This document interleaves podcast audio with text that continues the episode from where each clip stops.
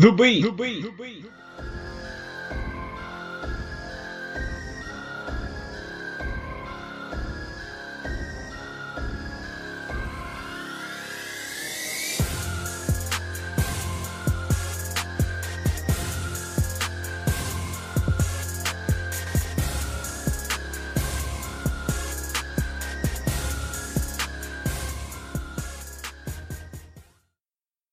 Welcome to the Beat Podcast, where we continue our coverage of the playoffs.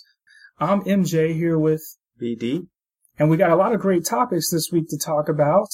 A lot of surprises in the first round of the playoffs. A lot of exciting matchups in the second round of the playoffs, which actually I think could determine the NBA champion.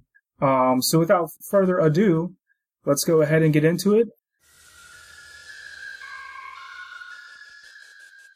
All right. Well, in this in the first round, there were a lot of, I think, very interesting outcomes. Yeah. The the East was, I guess, went the way you would you would think, maybe other than the Toronto Washington series, but Yeah. pretty much everyone won as as you know as expected. The higher seed won uh, in every case, other than that one. Uh, only surprises to us. Yeah, but I think we we, we did pick that Washington would be Toronto, so we, we were able to predict the upset there.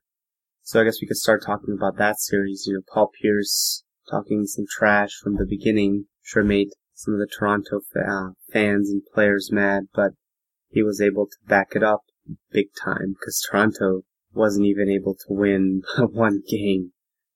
I know. I actually thought this was going to be uh, one of the most evenly matched, exciting matchups of the first round, and actually turned out to be very one-sided. Yeah. I mean, Toronto didn't even win a game. Right. yeah, I mean, and yeah, they were just dismantled each from the from the very beginning of this series. Even after like the first game when Washington won, it didn't look like Toronto had anything that they could do. We could say, all right, well, if they do these two or three things, they can get back into it, and they'll have some sort of an edge over Washington, where you, that Washington will have a, a difficult time guarding against, or, or you're playing this type of style. But they were just destroyed by Washington. A- And the thing is, like, Toronto, during the course of this season, they sort of been declining, but Yeah. I, I, I didn't think that they would just not even win a game in the playoffs. Sure. I mean, that series should have been a minimum of five games. I would say around six. Yeah. But yeah, four and zero for uh, Washington. Not bad. And, and you know, one of the things everybody, a lot of the NBA analysts have been talking about is how, you know, Toronto, Toronto has sort of been lacking a true superstar and I didn't really think it would affect them that much against Washington, but, uh, it certainly seems to have. Yeah, definitely.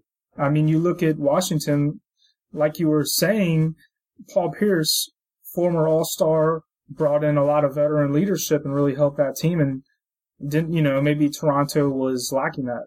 Maybe. Well, they're you know Toronto's done, and the other series that was really not that exciting to watch because we knew what would happen right away was Cleveland versus Boston. Oh yeah. that was just but th- but that one though was a lot closer like a lot of those games were uh than the Washington Toronto series so I don't know what happened with Toronto but yeah I mean no one expected Boston to be able to win the series I think they thought since they were a young team they could at least maybe win one game but in Cleveland they knew that um they needed to get that series over with and get as much rest as possible. And of course, the less games you play, the lower chances are that you'll have an injury. And unfortunately, in Game Four, you know, Kevin Love got injured, and um, J.R. Smith did a really stupid thing and got himself suspended for two games. And he was lucky it wasn't more because that was that was a cheap shot what what he did. So he's lucky he didn't get suspended for like three or four games.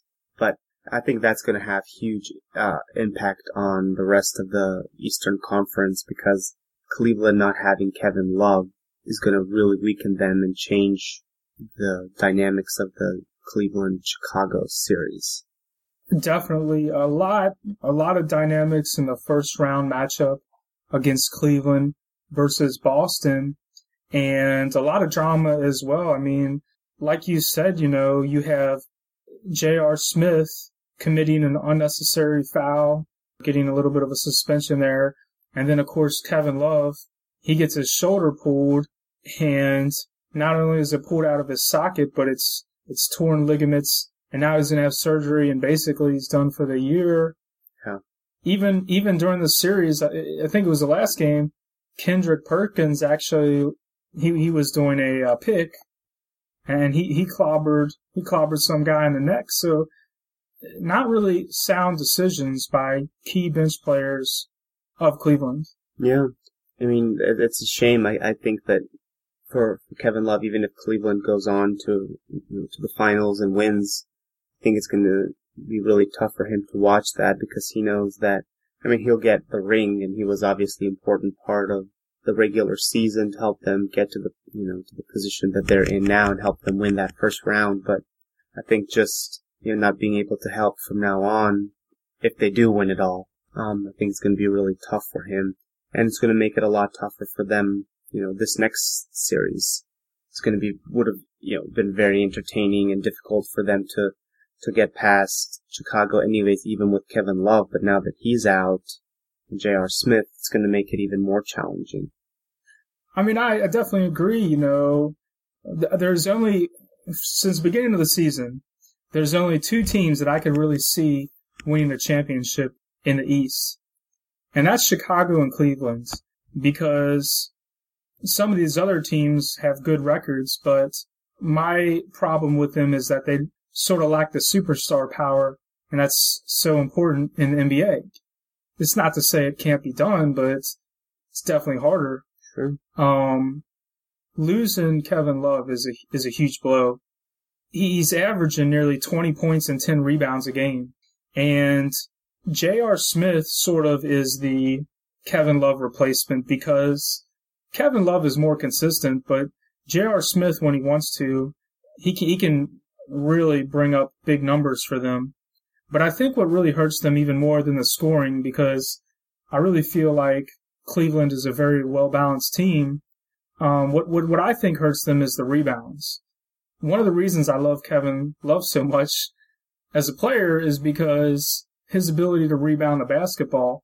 Um, it, it's Charles Barkley was great at it back in the day. And when you have, this is something that the, uh, Chicago Bulls had in their, in their later three championships. They had Dennis Rodman, one of the greatest rebounders of all time.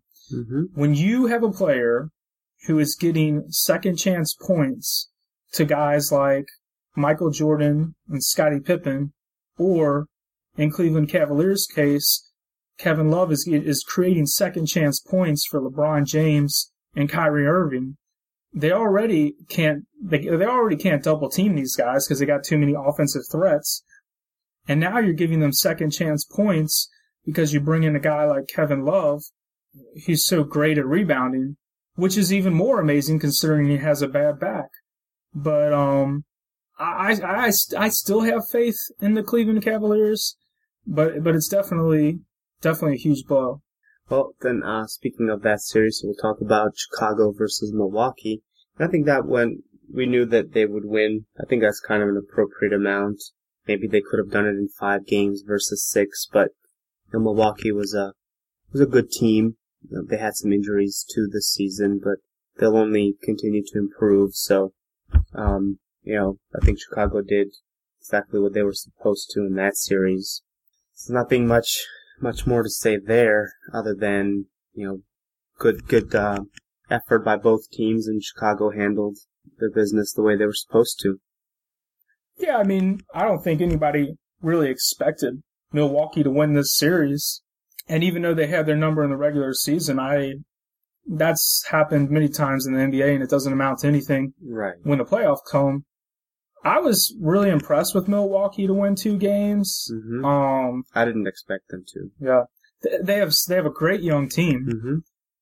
For me, what the series really did though was gave me some reassurance in the Chicago Bulls. Yeah, they sort of had a rough year because you've got Derrick Rose, one of their key guys, coming in and out of injury. They really uh, stepped it up against Milwaukee, they sort of they sort of looked sluggish in the beginning.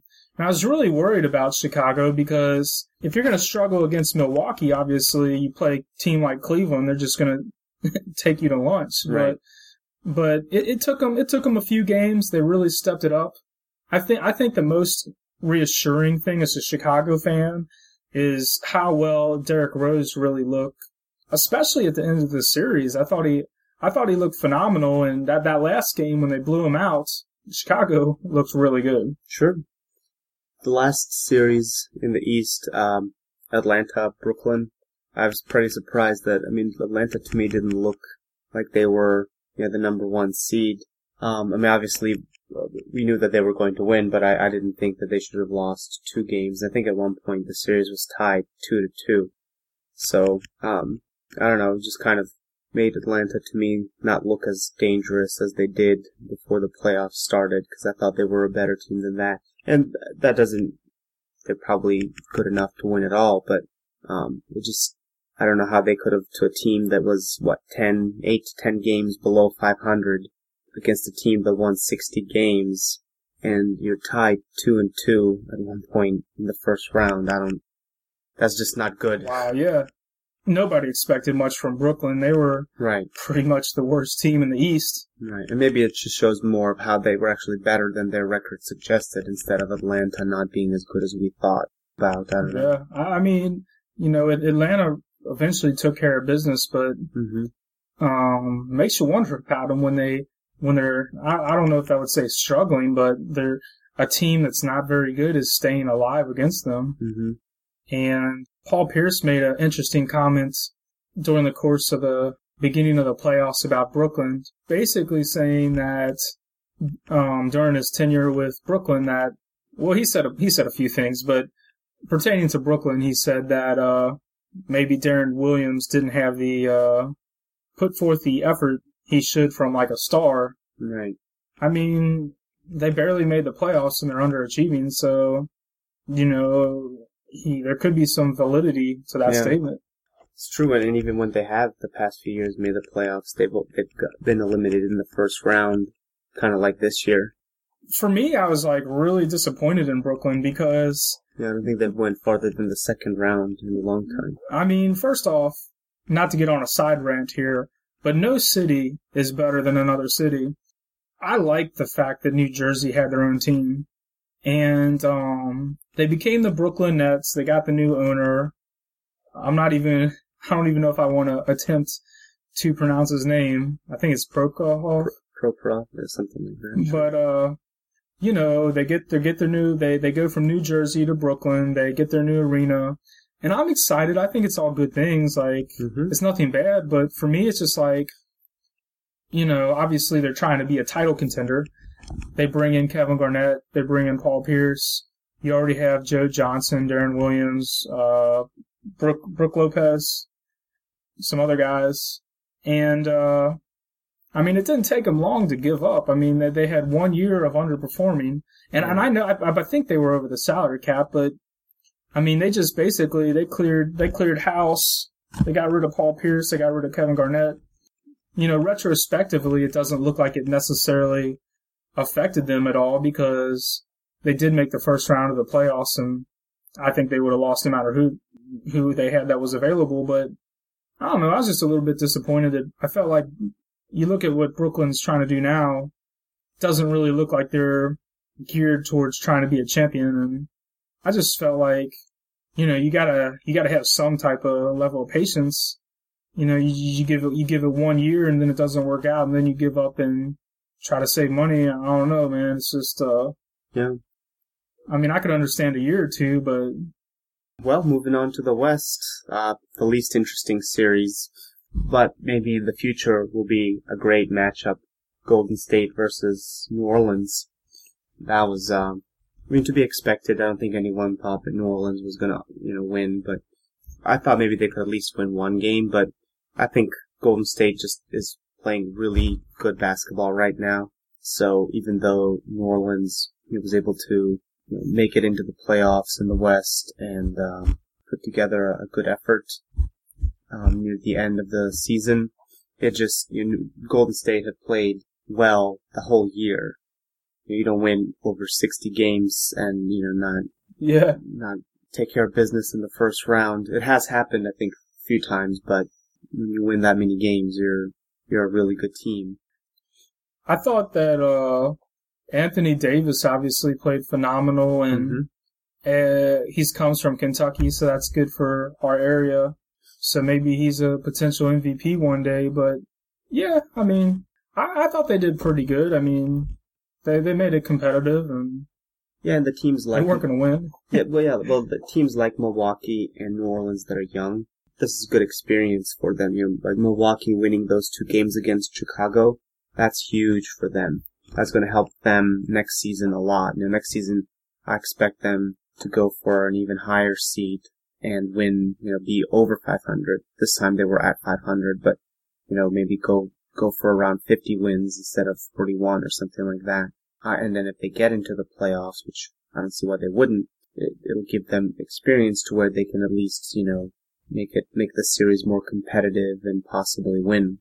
And then New Orleans, yeah, I mean, Anthony Davis and the rest of the guys, be good experience for them. Yeah, Because a few years ago, sorry, no, you're fine. yeah, I mean, when, when Golden State was, they were kind of in the same, uh, boat. They were, you know, good. They were rising and then they'd get knocked out in the first or second round. And then you know, this year they're one of the favorites to possibly make it to the finals or maybe win everything. So, every team in the NBA has different goals, and some teams just want to make the playoffs, and that, and that's fair because obvi- obviously every team when they're in the playoffs, their philosophy is we want to win a championship, but you know, realistically speaking, you're not going to be you're not going to be a team that's the first year in the playoffs for that for that roster, and you're not going to you know you're not going to win the championship. It's just I mean you know you can have LeBron James on your team and not win a championship, so right. um I mean, Brooklyn Nets thought they, you know, they wanted to win it, but I don't think anybody filled out a bracket and had them winning at all.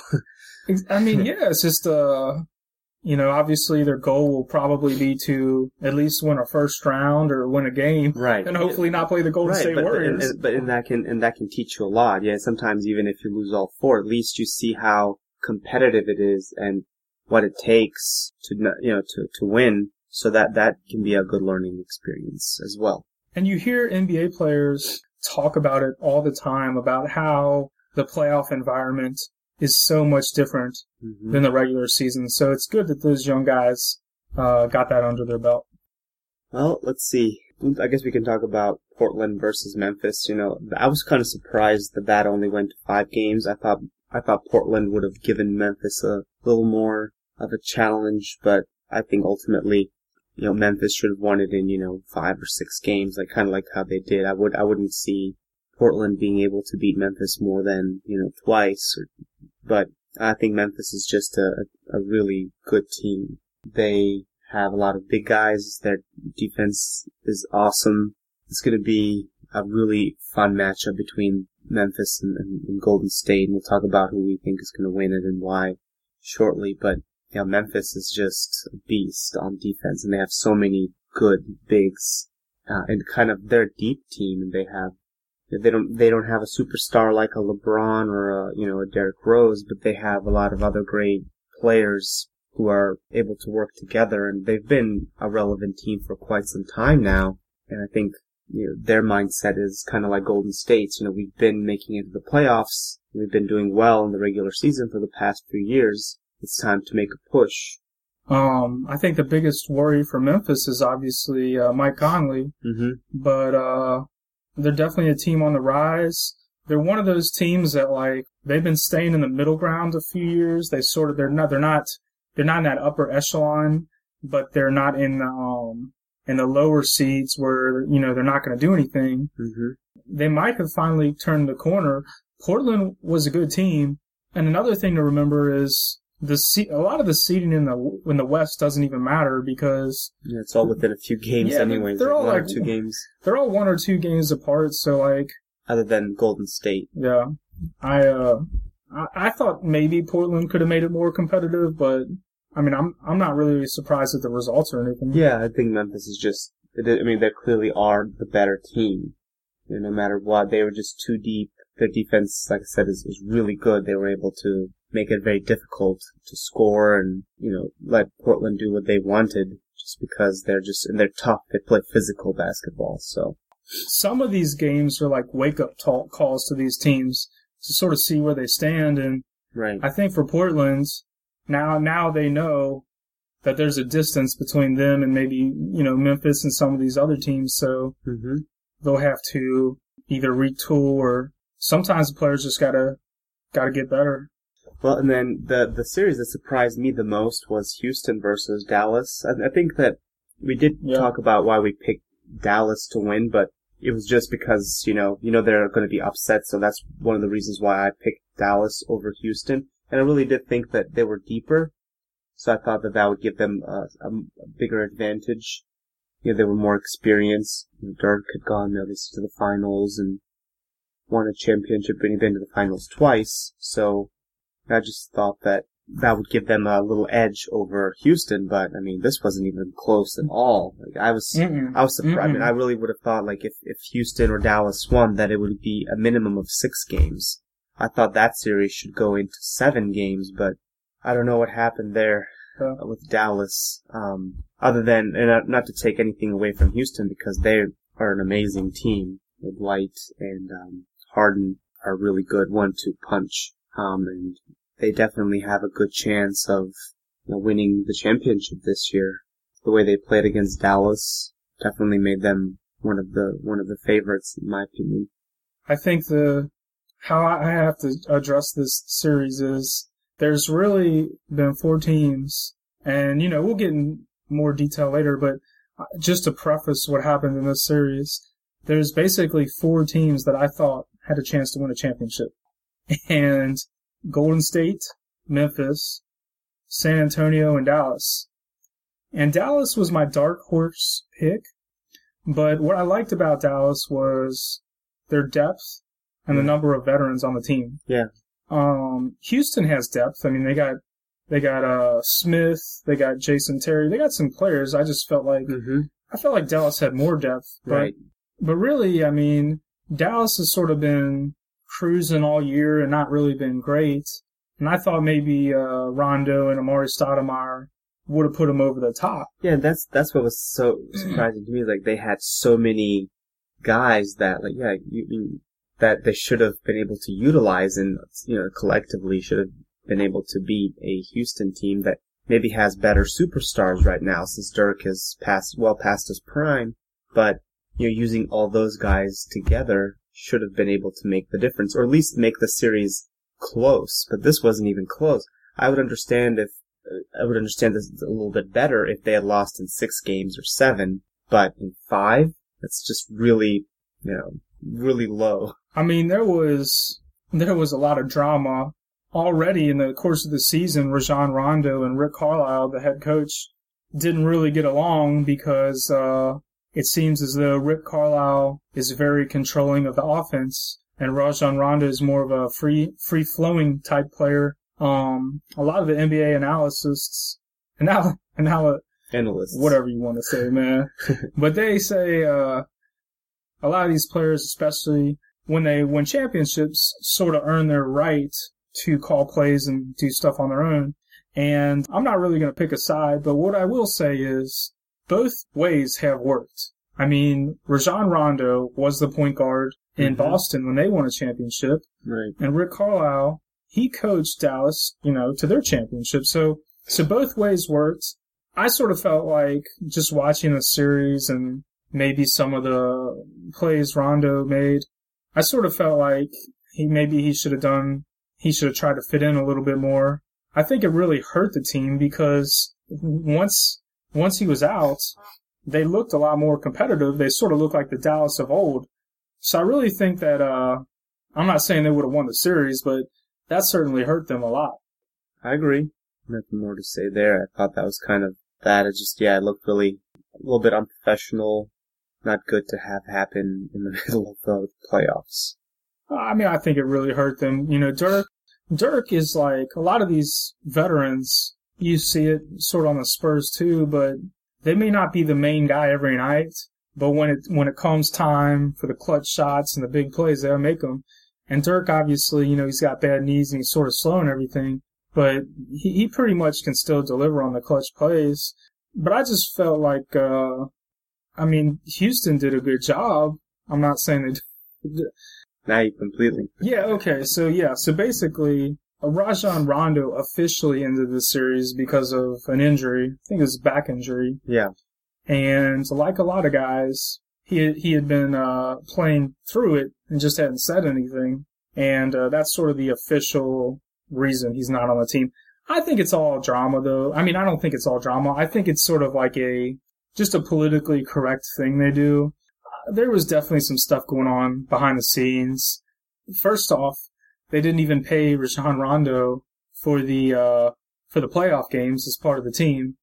Not that it it really matters, but for the chump change it was compared to what they make. But um, you know, I mean, he was done with the team.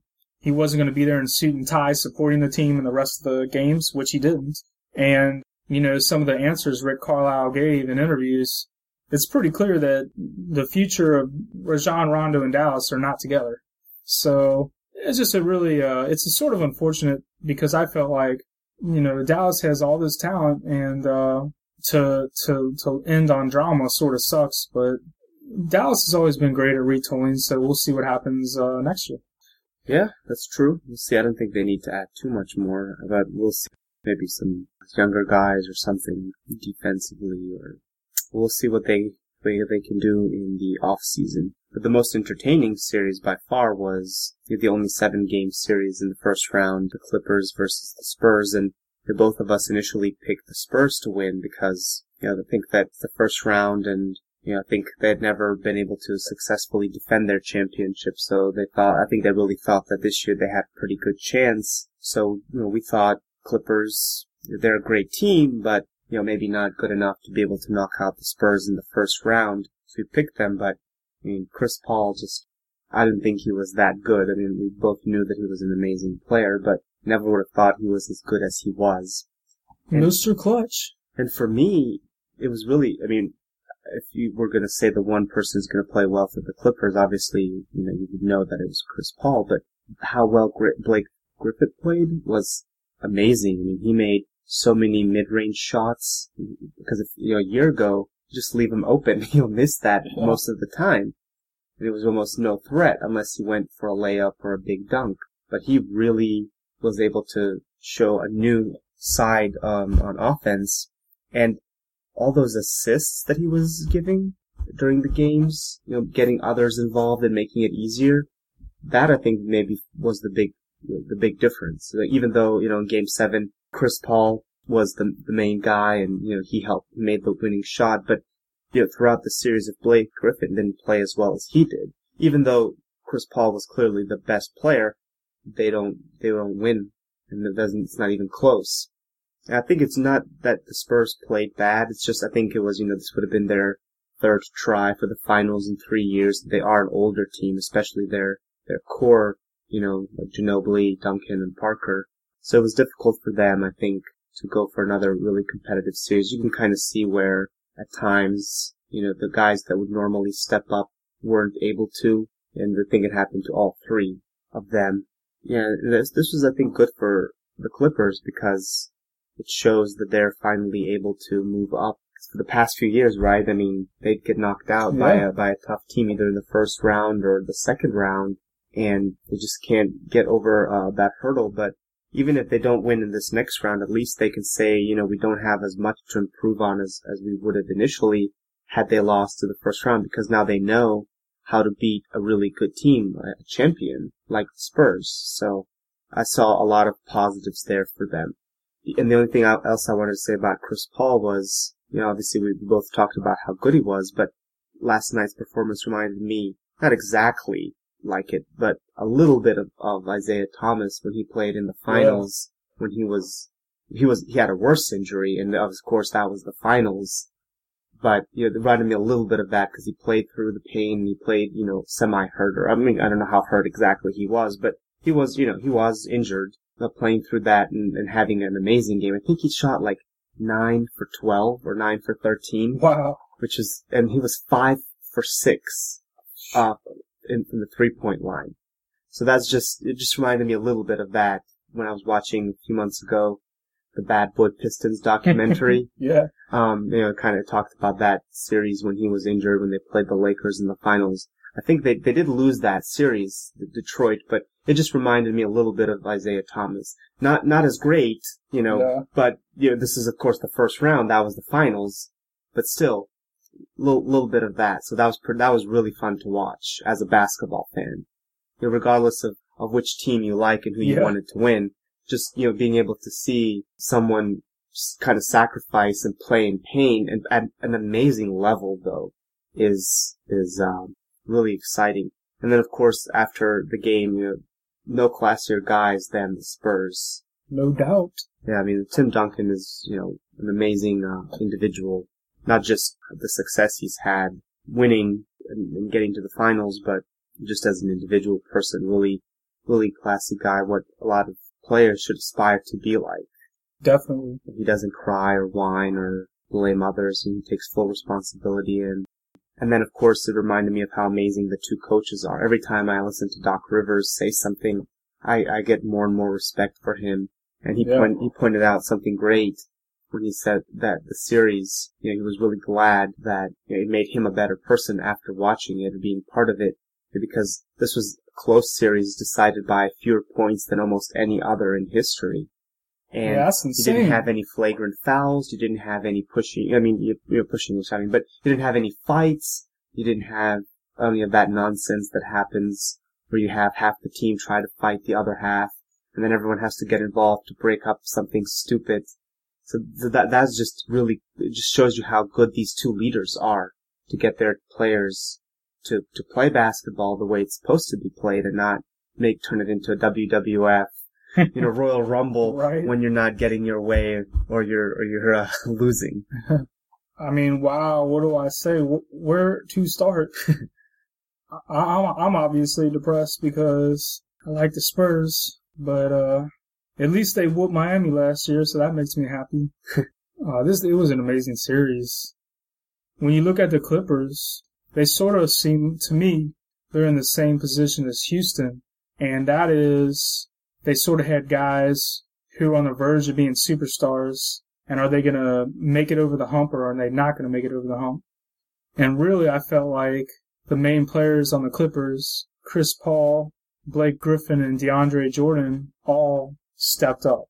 Except for when DeAndre Jordan's on the free throw line. It is so bad. I did not know until just recently that he was uh 38% or under Wow. under 40% free throw percentage. That's ridiculous. It's so horrible. I know that like Shaq and even at one point Tim Duncan and Dwight Howard like were bad, but I'd never seen somebody average 38 or 37%. That's pathetically low. Yeah, I mean, Spurs did a good strategy to hack a Jordan. I think it helped them, especially with their age, and it sort of stopped the Clippers' momentum and helped them get rest. You gotta slow it down so they can drink the prune juice. yep. I think for me, like watching the Clippers, I was most impressed with Blake Griffin because he was sort of a guy who was really athletic and could make the big athletic play, but he really has become more mature and has a more well-rounded game. And I felt really bad for Tim Duncan because he's so old and he's got he's got to go up against Blake Griffin and DeAndre Jordan, who are both extremely physical and are beating him up all the time. And I mean, he played like a legend. He he really couldn't get around DeAndre Jordan too much because he's so powerful. But somehow or another, he kept making ridiculously tough shot after ridiculously tough shot. It's pretty amazing. I, I for me, I'm like, I mean, this was just a, such an insane series. I actually thought the Spurs would probably um, pull away a little bit more. But the Clippers really proved me wrong because they really stepped up and uh, were veterans. You know, they they became more of a veteran team, more mature team. It was a series no one could predict. If anybody told you they knew the winner of this series, they were lying because, I mean, this was just back and forth, Charles Barkley knew. except for Charles Barkley, of course. He stuck with it. But man, I mean, this there was every game was close except for like the, the Spurs blew them out one game. I think the Clippers got in hand another game, but it just back and forth the whole series. no matter what either team did, they could never pull away. It was so frustrating to watch wanting the Spurs to win. And really, I felt like it just came down to who had the last possession. Chris Paul made that, made an amazing game to win the game. He, uh, he was over like, I forget who was over. It might have been Tim Duncan and Kawhi Leonard or something, but amazing shot. And, and I was really happy with the way it ended because the refs try not to call too many fouls in the last plays because they don't want to determine the outcome. Right. But they sort of bailed Chris Paul out with a with a foul the play before. They usually don't call that foul. It was a touch foul on his follow through after he shot it. And usually they wouldn't call that on like a last play scenario in the playoffs. But they sort of had a makeup call with Tim Duncan, who fortunately hit both his free throws. So I was obviously disappointed to see the Spurs lose, but Not me. I, I felt like I felt I felt like they lost in a um. I'm satisfied with their loss because they the refs the refs didn't uh, control the outcome.